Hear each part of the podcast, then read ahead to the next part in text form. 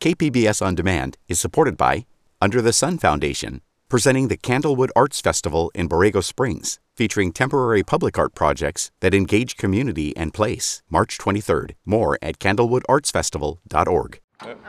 There we go. Hey, I'm Alan Lilienthal, and you're listening to Port of Entry. Aquí arriba. Galería 2. Galería 2. Gracias. All right. So, today's cross border story is a bonus episode. We're actually right in the middle of producing our next season, so we're busy putting together a new series and episodes that will launch in the fall.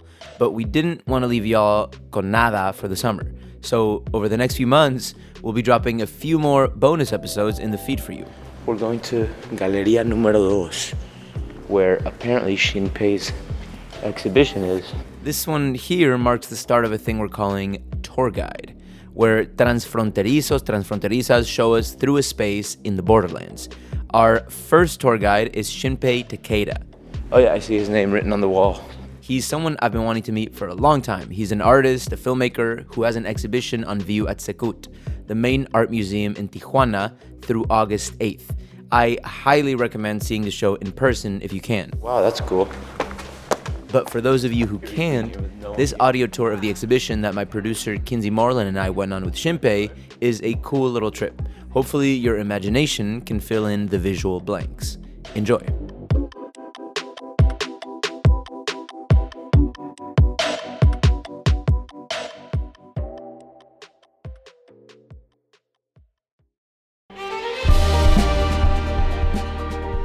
Hi, I'm Bill Hoehn. And I'm Ted Hoehn. Over the past 50 years, our family has brought many world class dealerships to Carlsbad, including Mercedes Benz, Porsche, Audi, Honda, Acura, Jaguar, and Land Rover.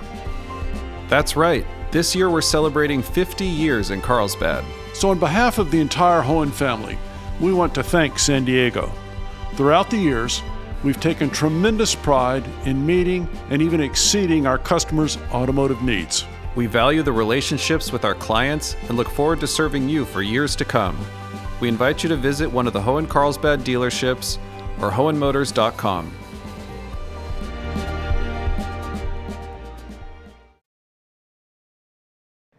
We just walked in. Haven't been here in a long time because of the pandemic.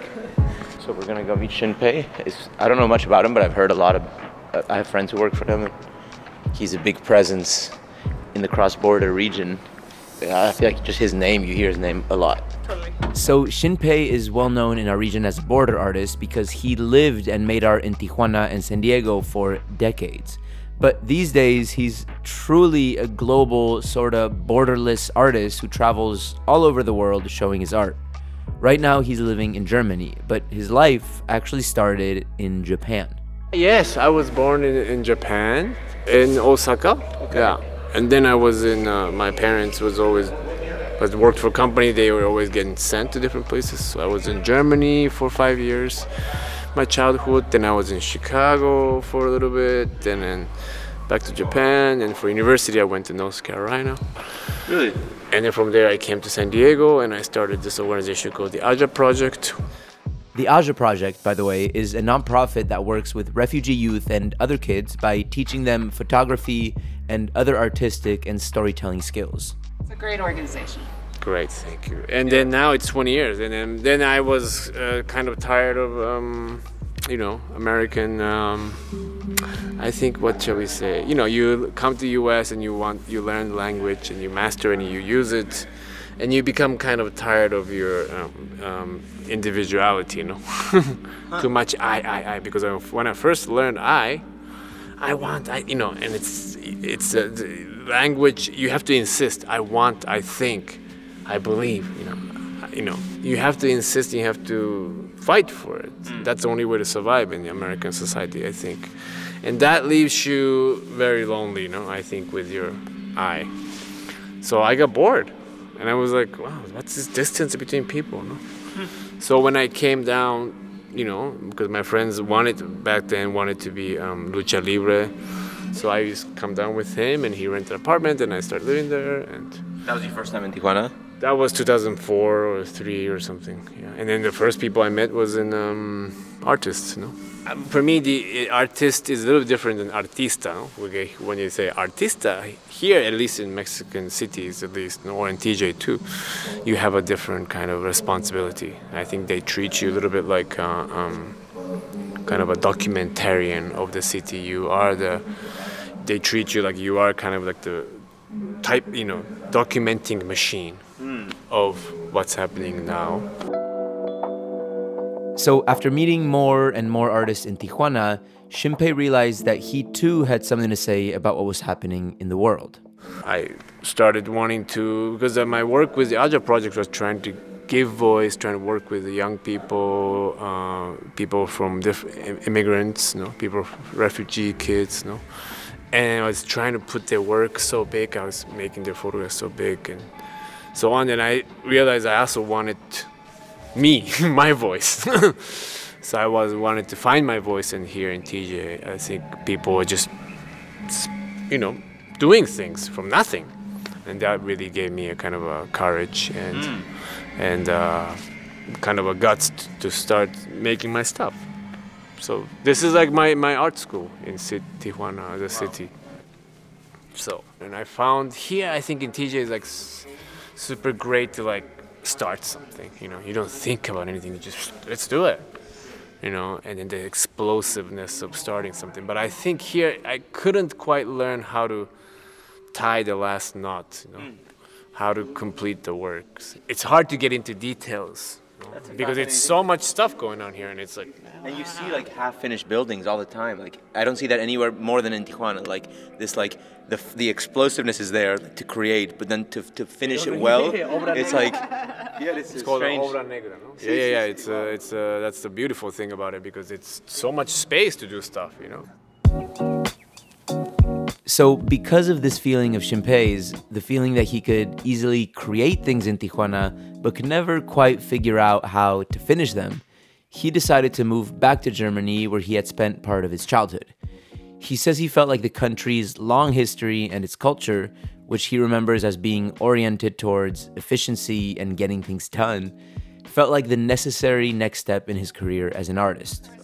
Forever, or you No, no, no. I mean, Germany is also right now. It's super immigrant society. So now it's uh, you know it's like a California 20 years ago in some ways. You know, and yet there, there's a part of it they're like very conscious. They're more green. They, you know, it feels like it's a well or you know a society, well functioning society. But there's also a lot of frictions, a lot of frictions. You know, so. These, they're, in some ways, they're 10 years ahead of USA, but some, years, some, some ways, they're like 10 years ahead of, you know, behind California in, in this kind of dealing with others, you know. How do you deal with others? so will you always kind of consider Tijuana home base? You always kind of have one. I mean, this we see what happens after this, because this show was like one of the something that I really wanted to Make. put, Yeah. make it is. And after here, it's like, it's, I'll have to find some New thread.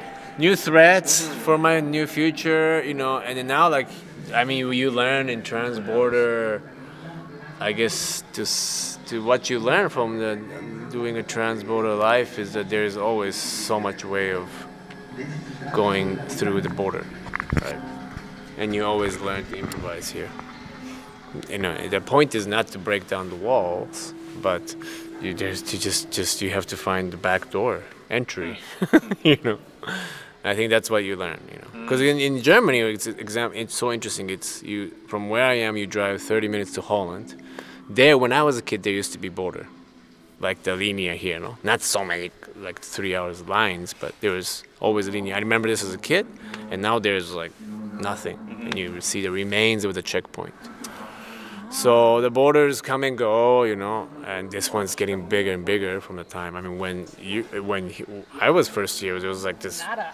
Yeah, there was like nothing. I mean, you could still jump a little bit, you know.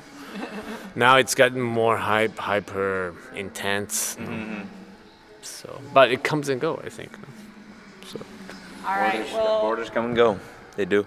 Got to remember that. Yeah, and you just have to keep like finding ways to you know ne- you know get through it and don't try to go from the main entry point because it takes too much time and too much energy. You know? I like it. Find the back door. Okay, so after we got to know each other a bit, Shinpei took Kinsey and I on a quick tour of his exhibition. So this ship at the is the what greets people in the front uh, wall. Shinpei started by talking about a very detailed pencil drawing of a ship he drew right on the museum wall. It's the very first thing you see when you walk into the gallery. So I was wanted to make a little bit of metaphor about this big ship that we've built by ourselves and the how we can't even we don't even know what to do with all these big ships that we've made. Or like it's sustaining itself, but it's stuck in a, in, in a certain way. Yes, yes, and that's the kind of a, a title moral fantasy. Is that uh, it's a quote by uh, Austrian philosopher Günther Anders, and he talks about um, that uh, we need to expand. We don't even know our capacity to produce. We don't even understand because we can produce nuclear weapons and we can produce all these things, systems that's driving us crazy but we can't even control it. And we because we don't have enough imagination. That's what he says. So we need to expand our imagination to keep up with our capacity to produce things Next, Shinpei walked us over to a woven piece he made that's hanging on the wall. And Kinsey and I immediately recognized the symbol he wove into the design. We see it every day. It's an audio waveform. The squiggly line of the peaks and valleys you see when you load or record a digital audio file into an audio editing program. so one of the piece is this this this tapetes it's a um how do you say it's a uh, Rug? it's, it's a rug made Tapestry? in tapestry made in uh, uh, Oaxaca, and then I had them. I had uh, worked with them to make uh, this kind of a sound vibrations, and all that. All, a lot of my work has to do with these vibrations be behind these voices that you guys are recording. For example, you look at these diagrams All the time. and you cut and you edit, no? so this is kind of the you know how do we weave these not just the text and informations uh, and transcription of these words, but behind what's behind these words and numbers. You know? So this was kind of my symbolic piece here to begin the exhibition. At this point, we walked over to a giant hole in the wall. It looked like someone had made a mistake, or someone had an accident with a sledgehammer and no one bothered to fix it. But of course, it wasn't an accident, it was art. Or more accurately, an instrument. Shinpei actually recorded the sound of the breaking wall for use in his experimental performance art band called Ghost Magnet Roach Motel. So we, we, idea is that we've done these kind of things, trying to get these cockroaches out of these walls and so on. So this is kind of the manifested in this kind of really live. And we made this as a music also. No? But there was two American musicians um, and two Mexican artists, and then I was there also screaming and making noise.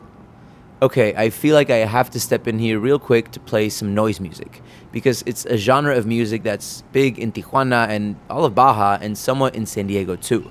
So let's take a second to listen to Shinpei's band, Ghost Magnet Roach Motel.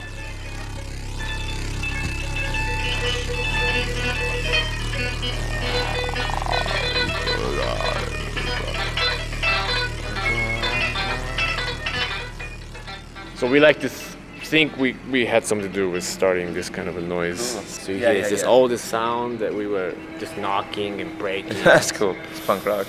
Yeah, yeah, yeah. And so that's the piece. So next up, we headed over to a series of woodblock prints hanging on the wall.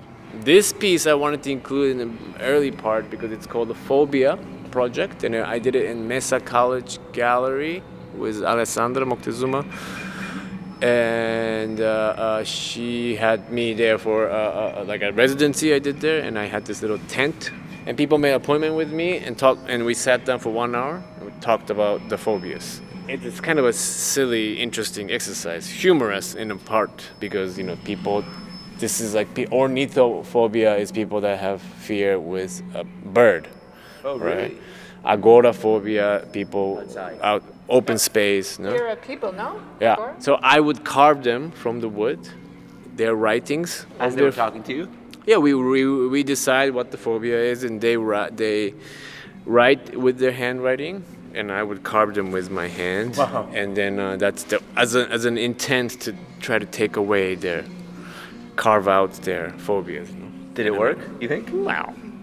it's an exercise. It's an, but it's an intent, and it's an it's a. I mean, art is a it's a trigger, right? Mm. Did you, did you think it helped you get rid of phobias?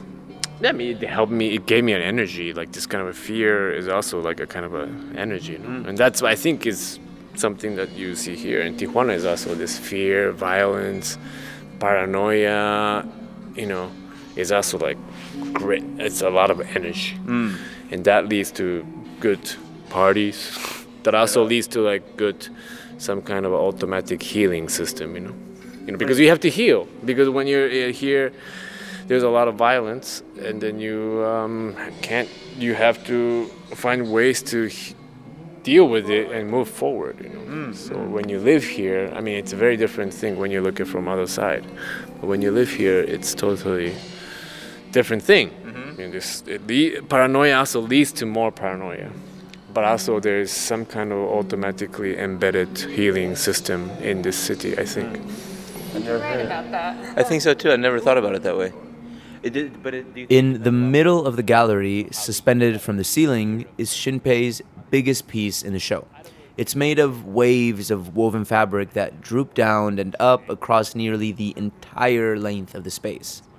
I had you made these pieces mostly as a as a way to talk about these difficult memories and violences. So all these pieces traveled to Dresden, Hiroshima, Nagasaki, uh, many places, and Vienna I was. So it it traveled in last six years or so. It's it's a, it's called Beta. Dic- It's uh, part of other name is Anti Monument series because I like part of me. I'm very critical of myself, wanting to make big things, monumental things. you know, because Yeah. there's so many monuments and people are taking them down. Right. So this idea of this is like making something that you can roll and pack, and make it super small. I I bring them in suitcases. Someone, Really? Yeah, yeah. These, these small pieces fit in the suitcases. Um, and then the idea is that it's something that people can touch. They can cut it if they want. I mean, I hope not, but the and it can change according to each space. flexible monument. Flexible, temporary, portable, monument. monuments. That's not so Like much about, and it's not figurative. It's not so much about this one, you know, monumental one winner, right? Or conquistador, or I don't know, famous people. So it's just much more abstract. So I like I. I like to make it so that people feel and have a chance to think about their moral fantasies and their um, reflections. No? And it can change shape too. Monuments are, you tend to be very rigid. This one like depends on how you arrange it in the room. It can be a totally different course, thing. of That's cool. Yeah, it's beautiful. It's very striking. Yeah. In one corner of the gallery is another small room that Shinpei has plastered with paper covered with orange and black squiggles. Again, it's the shape of audio waveforms. And when you walk into the room covered from ceiling to floor in these waveforms, you hear audio playing from behind the wall. 一个朋友大喊：“被盯上了，快脱掉衣服！”十一。 It's actually recordings of interviews Shinpei did with atomic bomb survivors, people who lived through the bombings in Hiroshima and Nagasaki in 1945. 二十万一千二百六十第二天，我和父亲。 This was actually collaboration with a group called TJ in China, which is with the two artists Daniel Ruanova and Mely Barragán, who are my good friends here. They had a, a space in China in Beijing 2012, so I did a little project there. And they had a space just like this size, so I had filled all this with these kind of. That's uh, beautiful. this is also like kind of what you guys do and these are like i felt so bad like editing these stories so the part that's orange was like how i was editing because you Oh, have really? to cut out some parts you know you always have to cut out stories right and so if you're in spanish if you speak spanish you learn that historia is history but historia is also story right so you learn that I learned that I'm making history because I'm editing stories. huh? With what judgment? With what qualification? With what ethics? no? So the ones I didn't use here will never, probably never see the light of history, right? They. So I was editing a lot about these, what happened with the people that survived atomic bomb, and there was a lot of those things that nobody knew, that I haven't heard, for example. But you had to cut it to one hour Make or 20 digestible, yeah. minutes or whatever. So this was this pain of having to cut that I was trying to deal with. So I just wanted to kind of have this pain and this guilt and leftover energy, you know, from my stomach, and I wrote them into these uh, formats, and I kind of really try to be self-critical about how you know we are making histories without knowing.